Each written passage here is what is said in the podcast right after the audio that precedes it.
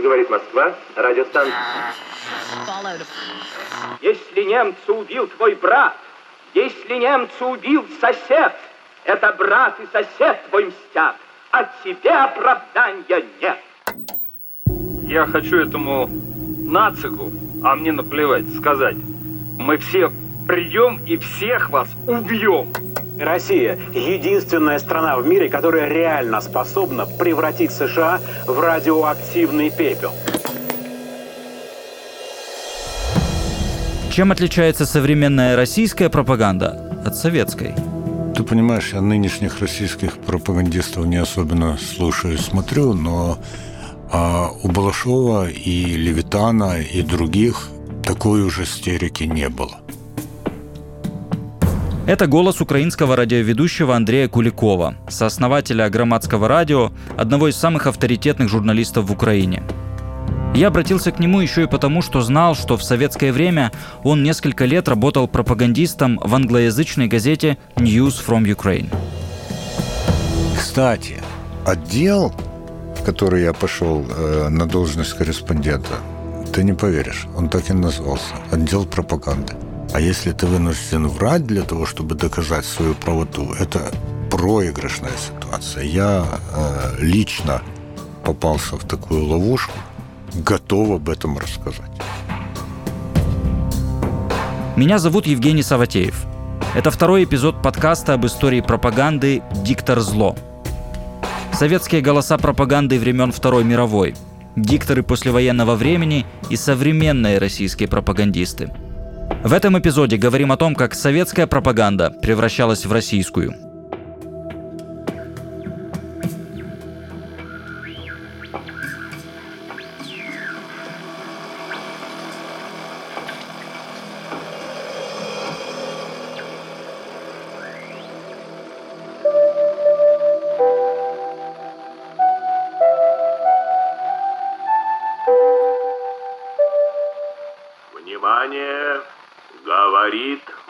Москва.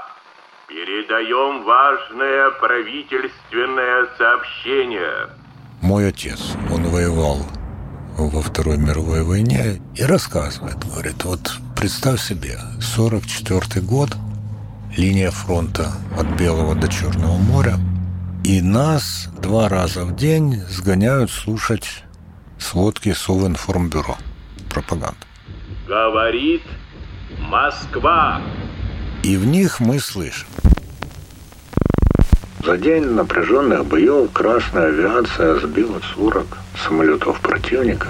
Потери нашей авиации составляют когда два, когда четыре экипажа. Только в тот один день, когда мы это слышим, потери в его полку были больше, чем то, о чем им говорили. Он сказал, я понял, что я не могу этим людям верить. В начале нацистского вторжения в СССР советской власти нужно было постараться, чтобы заслужить доверие аудитории.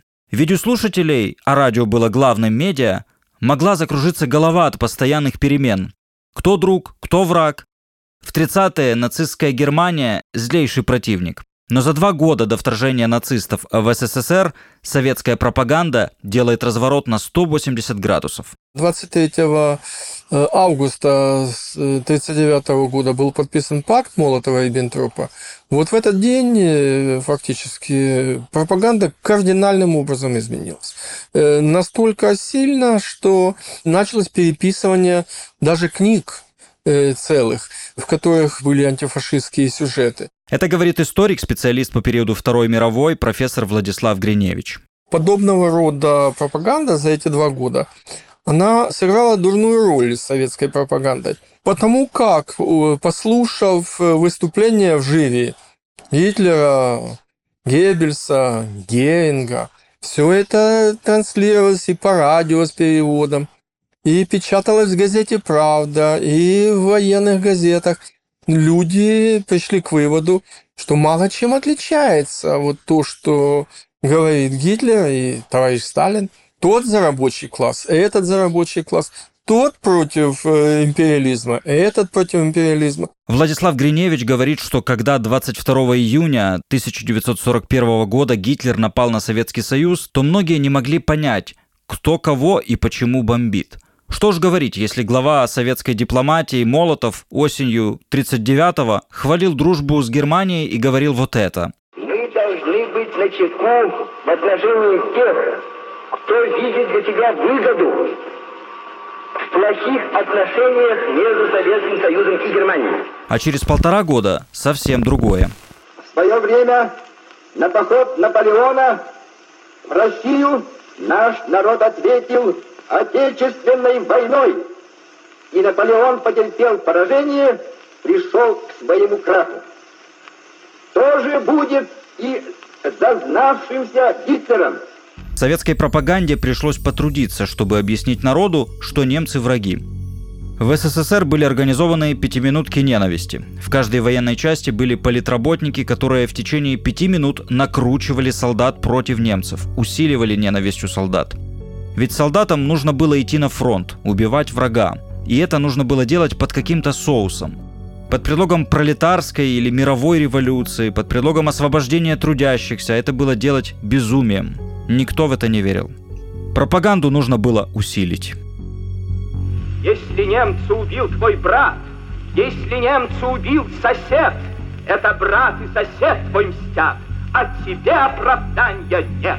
За чужой спиной не сидят, из чужой винтовки не мстят. Если немца убил твой брат, это он, а не ты, солдат начинается антинемецкая пропаганда.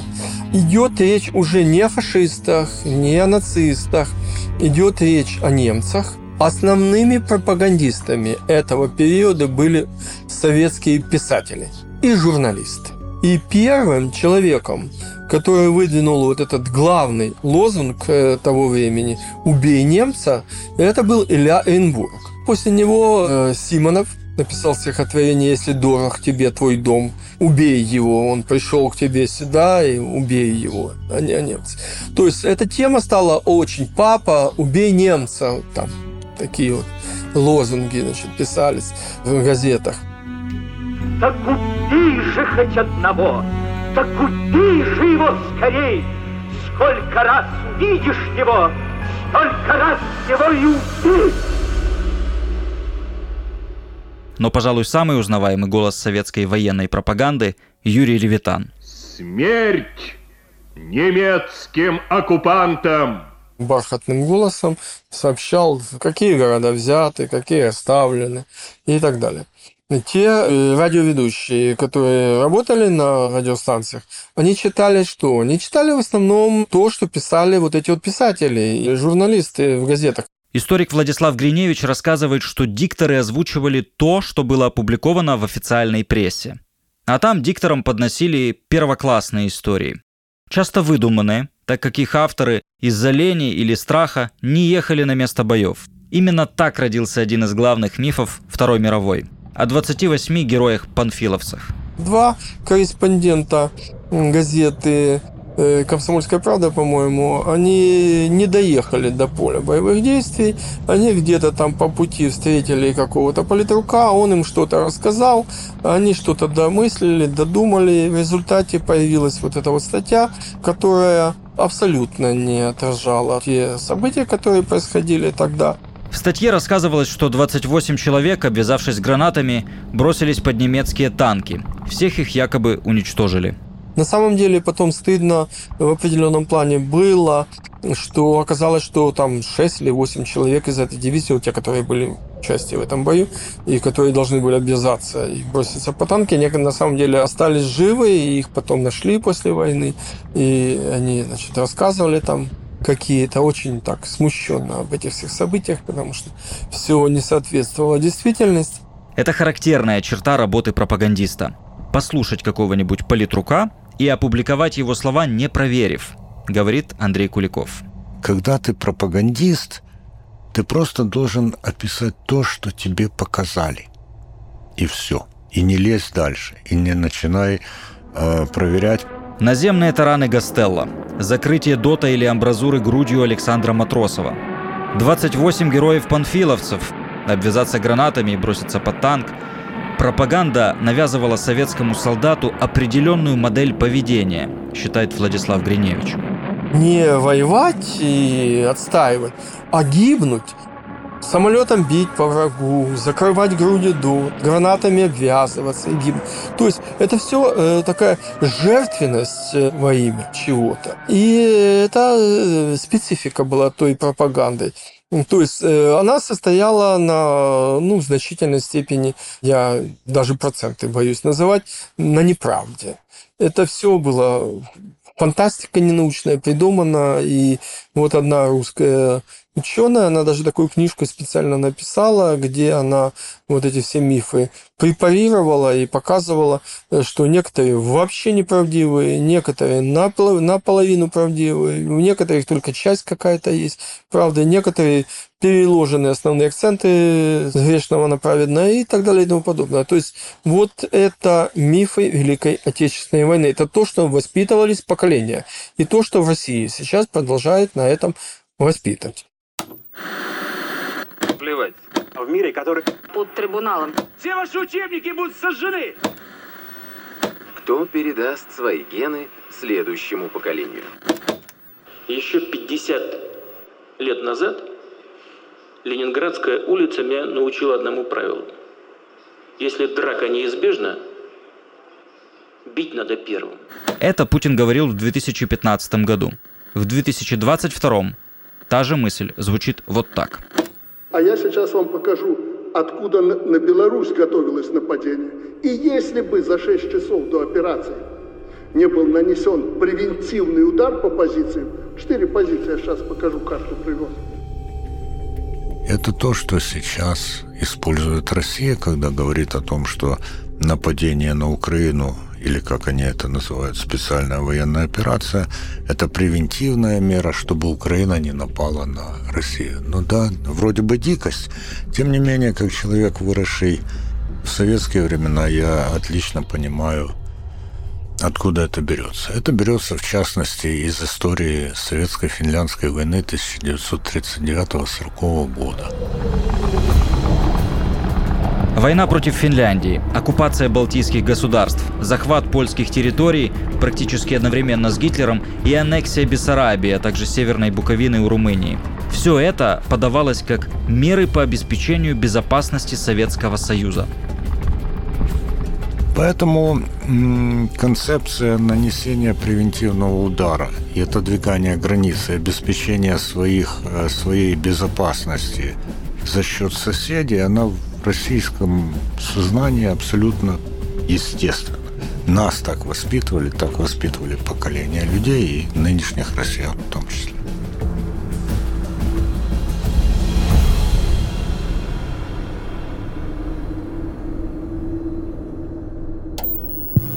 Добрый вечер, товарищи.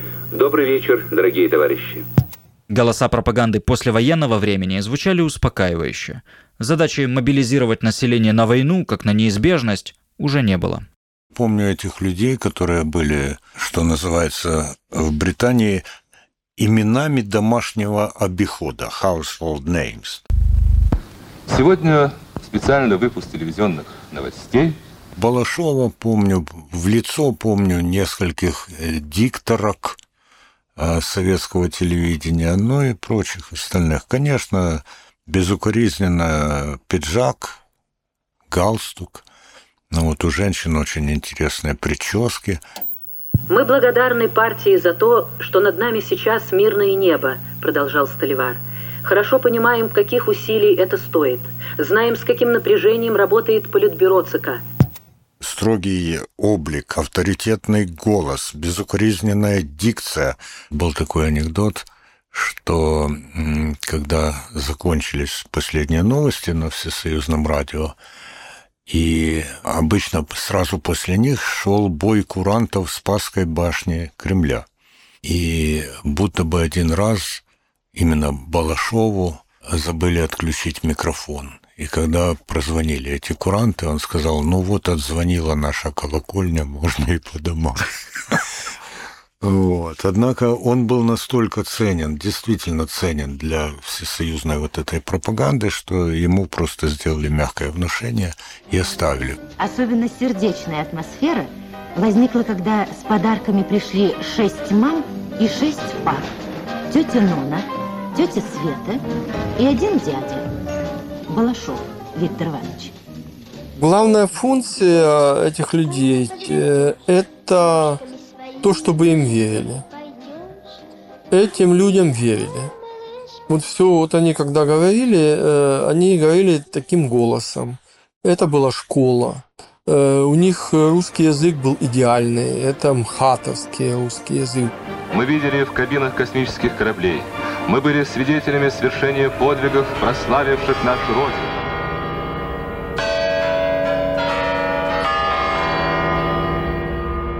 интересный феномен и в Советском Союзе, и в нынешней России – это держать долю в кармане. Это социальный психолог Ирина Эгельсон. Она говорит о влиянии пропаганды на массы. Я буду делать публично все, что вы меня ожидаете, ходить на демонстрации, выкладывать букву Z, но я себе на кухне буду думать, что, что я хочу. И там, и там, мне кажется, это есть. И феномен внутренней эмиграции когда человек эм, максимально, насколько это возможно, вообще ограничивает свой контакт с, с государством или с государственными идеологическими какими-то институциями. С тем, чтобы сохранить себя, свою личность, свою нравственность и так далее. В советское время дуля в кармане выражалась в анекдотах, рассказанных на кухне. В годы уже усиления и апофеоза вот этого недокульта личности Брежнева, это было всенародное посмешище. Бурными продолжительными аплодисментами собравшиеся приветствуют товарищей Брежнева, Андропова, Такого количества анекдотов, такого количества просто скептицизма, иногда прямого издевательства. Я не припомню ни в каком другом. Хотя, например, о Горбачеве тоже ходило, ходило много анекдотов, но такого, как о Брежнева, просто невозможно представить себе. Те, кто не пережил. Буквально любой любая речь Леонида Ильича становилась уже сразу же объектом насмешек, объектом, ну что сказать, например, это анекдот. Официальное сообщение ТАСС. ТАСС уполномочен заявить, что во вчерашнем обращении Леонида Ильича Брежнева фразу «Советский Союз вступает на говно с сосисками сраными» следует понимать как «нога в ногу с социалистическими странами». Вот. И так, ну, дорогая Индира Ганди, позвольте вас обнять и поцеловать три раза. Главный информационный телепродукт 60-х-80-х – программа «Время». Для интересующихся политикой заграничной существовала международная панорама. Людей в кадре называли дикторами. Они э, в основном всегда читали правительственные какие-то сообщения, принимали участие в таких программах, которые смотрели миллионы людей. Это там программа «Время», где там за полчаса полностью все рассказывали о том, что происходит. То есть вот эта советская пропаганда очень хорошо владела этим приемом. Она всегда переводила критику. У нее э, вместо того, чтобы говорить о каких-то проблемах внутренних, они них никогда не говорили таких э, в таком контексте там, связанным с демократией, еще с какими-то вещами. Всегда это была критика Запада, критика Америки. Снег у меня в руке вроде обычный, разве что чуть грязноватый. Но это местный кислотный снег. Подобные кислотные снега и дожди сейчас регулярно выпадают в Восточной Канаде. Здравствуйте, товарищи. Неделю назад в ФРГ прошли выборы в Бундестаг. Во Франции состоялись муниципальные выборы. А в Австралии 5 марта были парламентские выборы. И тут, и там всюду проблемы, связанные прежде всего с экономическими трудностями в то время как в Нью-Йорке работала сессия Генеральной Ассамблеи ООН, в Вашингтоне состоялась сессия Совета НАТО. На ней была принята долгосрочная программа вооружения этого блока. Президент Соединенных Штатов Америки Картер, вопреки фактам, утверждал, что Советский Союз и другие государства, участники Варшавского договора, будто бы представляют Западу военную угрозу. Пропаганда 60-х, 80-х рисовала аудитории очень четкую картину мира. Война не неизбежность, но большая вероятность. Идеология борьбы за мир, идеология неустанной борьбы за мир, идеология мирного наступления. Оно подспудно готовило все-таки не только к мирному а, разрешению конфликтов, но и к тому, что мир может настать в результате войны. Это то, что сейчас использует Россия. 9 августа в Москву вернулись советские участники велопробега мира 83. Позади у них километры труднейшего пути. Но цель, которую они поставили перед собой, отодвигала все трудности. Объяснить людям, которые встретятся на пути, что самое главное на Земле – это мир, и что за него надо бороться.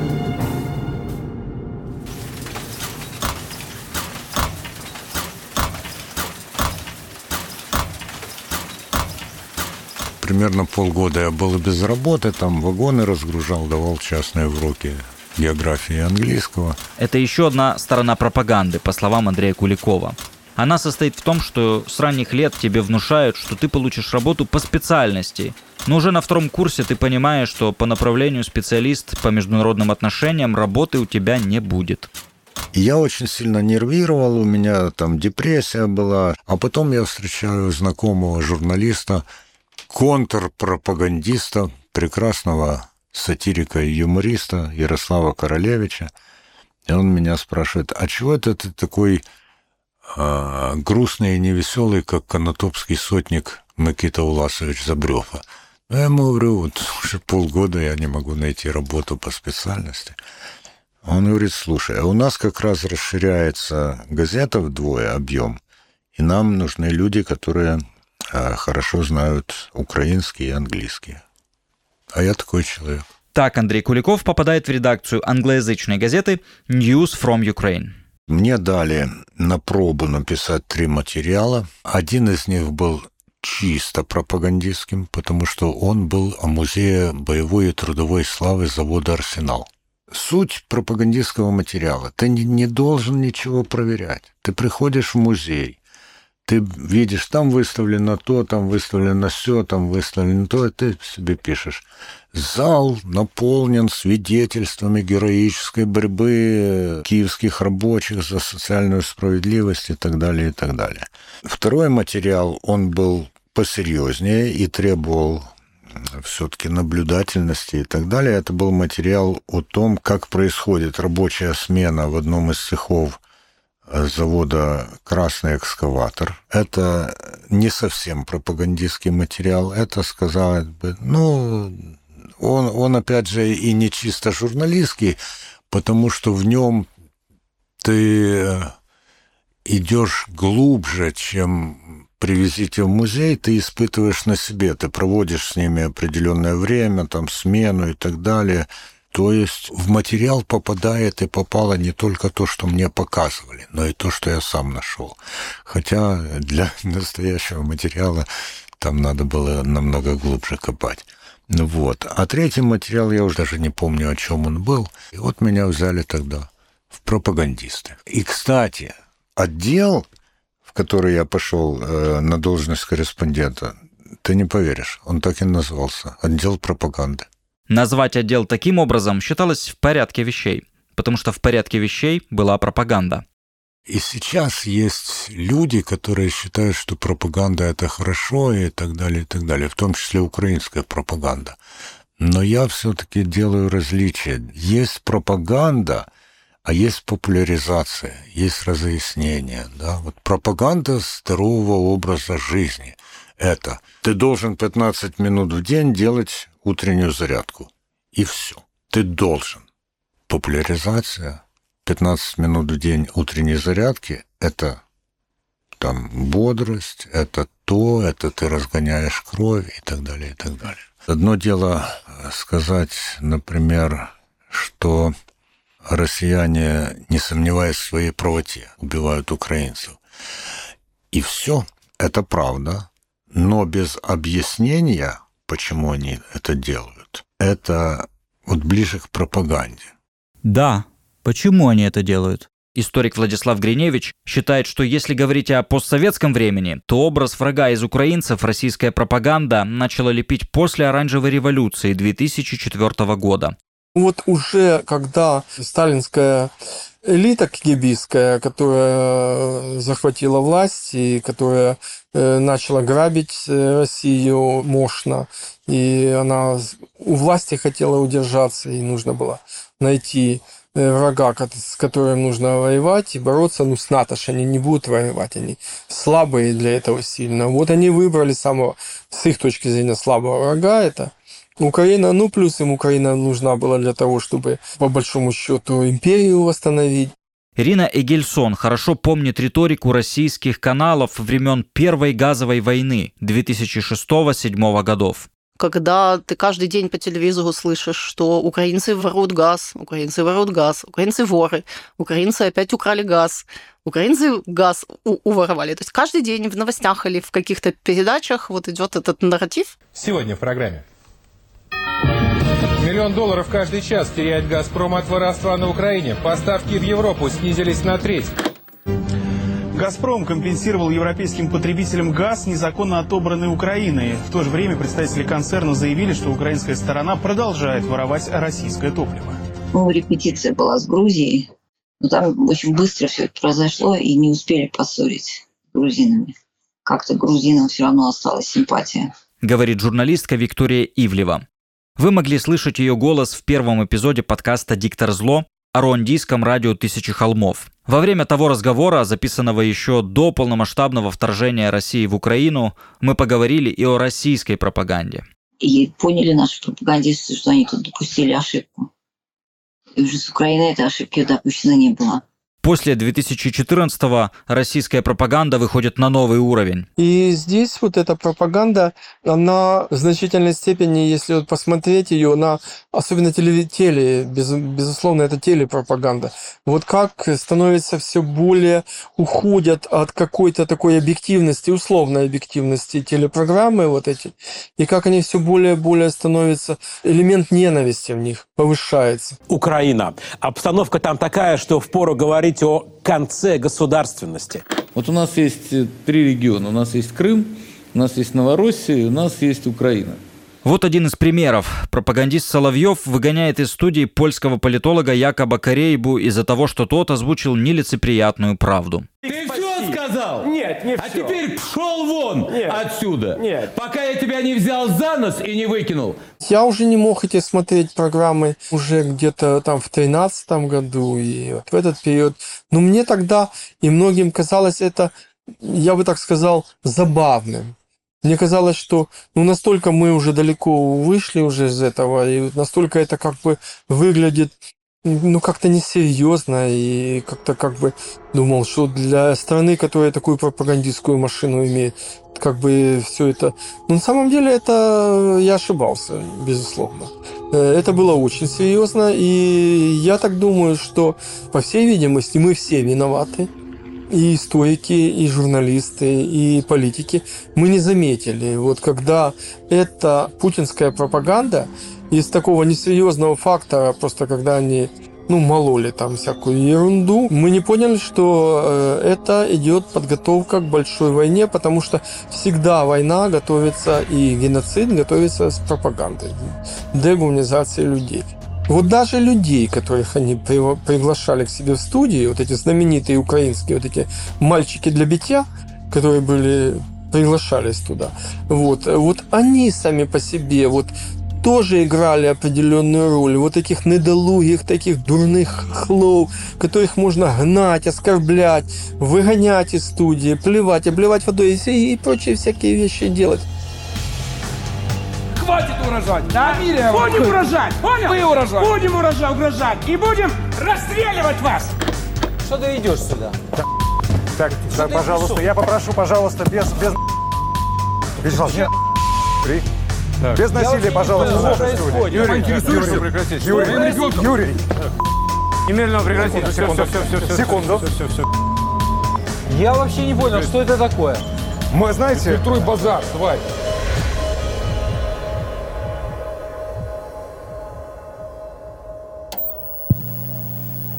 Меня зовут Дмитрий Киселев. Журналиста нельзя отделить от этики.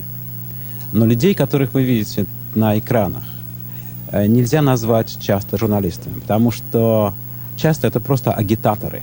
Задача журналиста, на мой взгляд, это показ верных пропорций мира. Это показ всей картины мира.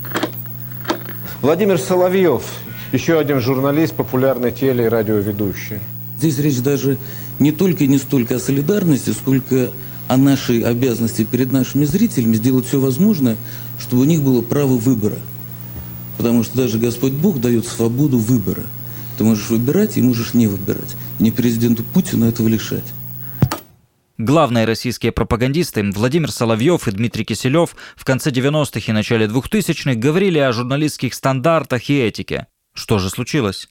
Они оба, без сомнения, люди очень талантливые, да, способные, рабо плюс работа, способные без сомнения, а лишенные каких-то там интеллигентских мирихлюндий, прокрастинации, что делает им на самом деле в профессиональном плане большую честь. При этом это люди абсолютно аморальные, циничные, прожженные циники до мозга костей. Говорит журналистка Виктория Ивлева. По ее словам, пропагандисты руководствовались прагматичным расчетом. Я думаю, просто в те годы они э, ставили на ту лошадку, которая, как им казалось, победит. И если бы дальше победила окончательно там, не знаю, демократия, положим, а они бы так и были за это. Но поскольку повернулось все в другую сторону, то они пошли в другую сторону, потому что им так выгоднее. Когда талант идет не в сцепке с моралью, он может быть очень страшен, что мы видим в их э, ситуации. А теперь уже им деваться некуда. Даже, может быть, если ночью, закрывшись в туалете, они оба рыдают, в чем я сильно сомневаюсь, даже если это представить, то деваться им некуда. Если допустить, что советские дикторы искренне верили в победу коммунизма, то что же движет современными российскими пропагандистами?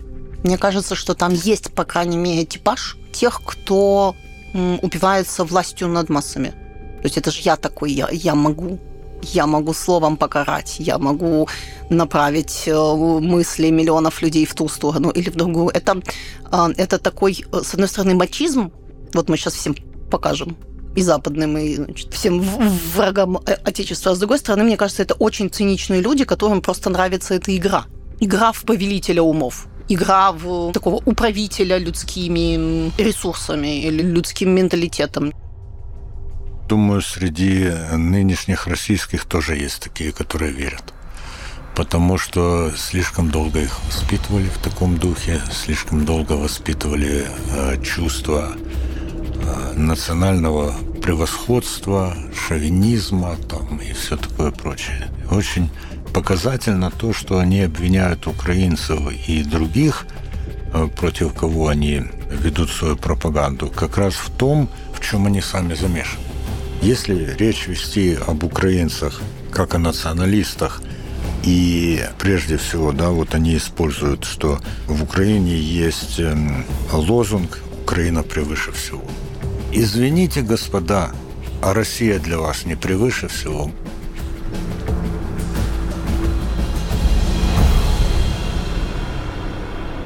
Так какие же уроки сделала современная российская пропаганда, чтобы стать более эффективной, чем советская?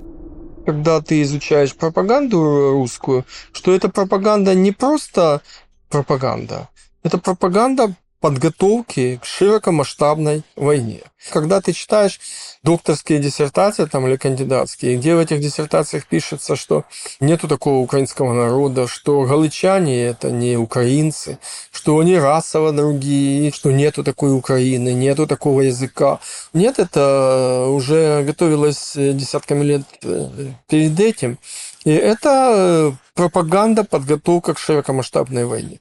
Более того, это пропаганда такая э, геноцидная пропаганда. Это пропаганда, которая в ней такой элемент ненависти, что просто тяжело себе представить, что человек, который прошел через вот как бы горнило так этой пропаганды, он потом не будет убивать или, во всяком случае, ну, не будет жалеть тех, кого убивают там То ли он бомбит это из артиллерии не видит это по гражданским, то ли он бомбит э, с самолета, то ли он из танка стреляет по домам гражданским, то ли он э, из автомата расстреливает людей, которые пытаются спастись бегством или эвакуироваться. То есть э, тут, мне кажется, соотношение такое, с одной стороны, политической культуры, национальной культуры, которая имеет свои традиции давние, русские. Это вот русская армия, она отличалась вот этим вот всем, скажем так, всегда. Современная пропаганда, зная, что выдумка рано или поздно будет разоблачена, доводит ее до неимоверных размеров, когда человек начинает думать, что это невозможно разоблачить, считает Андрей Куликов. Если огульно обвиняют целый народ или целую страну, то по-настоящему, для того, чтобы это разоблачить и опровергнуть, ты должен знать весь этот народ и всю эту страну глубоко. Это не распятый мальчик в Славянске, потому что это точковые лжи, точковые неправды, и очень много людей знают, что это не так, а некоторые даже, что это не могло быть так. Потому что когда ты выдумываешь, ты очень многое врешь того, что просто нет и не бывает в этом окружении, в этом там, в этой точке и так далее. Когда ты выдумываешь о всей стране обо всем народе, то развенчать это очень сложно. Например, украинцы нацисты. Ты начинаешь, да какие же мы нацисты, да то да все. А почему на груди у такого-то вашего бойца татуированный там либо свастика, либо то, либо все? То есть ты не можешь опровергнуть это, что касается всех нас там 40 миллионов и так далее. Когда-то всегда что-то найдется. Поэтому, беря такие отдельные случаи и распространяя их на всех, они очень и очень, я бы сказал, эффективно работают. По мнению Андрея Куликова, нет смысла разоблачать каждую российскую выдумку. На это просто времени не хватит. Самый эффективный способ противодействия пропаганде – это замещение. Как можно больше качественного украинского продукта, как можно больше интересного, правдивого украинского продукта. И тогда, когда наша аудитория привыкла или начала привыкать к этому продукту, у нее даже просто времени меньше будет на то, чтобы интересоваться российским. Это как лечение от зависимости от наркотиков. Ты не можешь сразу этого человека вылечить, ты даешь ему заместительный препарат. И напоследок. Процесс в Нюрнберге после Второй мировой и Международный трибунал после геноцида в Руанде говорят о том, что отвечать приходится не только убийцам, но и людям, которые в руки оружие не брали, но подстрекали это делать. Их много, но вот пятерка это э, Соловьев, Киселев, Скобеева с ее мужем и Симонян. Вот это вот, конечно, самые такие передовые, которые, конечно, должны в Гааге быть. Э, все они вышли, в частности, скажем так, э, из этой сталинской шинели. Ну, я думаю, что им не отмыться. Они слишком хорошо работали. Это был второй эпизод подкаста «Диктор зло». С вами был Евгений Саватеев. В следующий раз поговорим о пропаганде Третьего рейха и том, как одному из главных пропагандистов и идеологов отмыться не удалось. Этот подкаст создан при содействии Фонда поддержки креативного контента.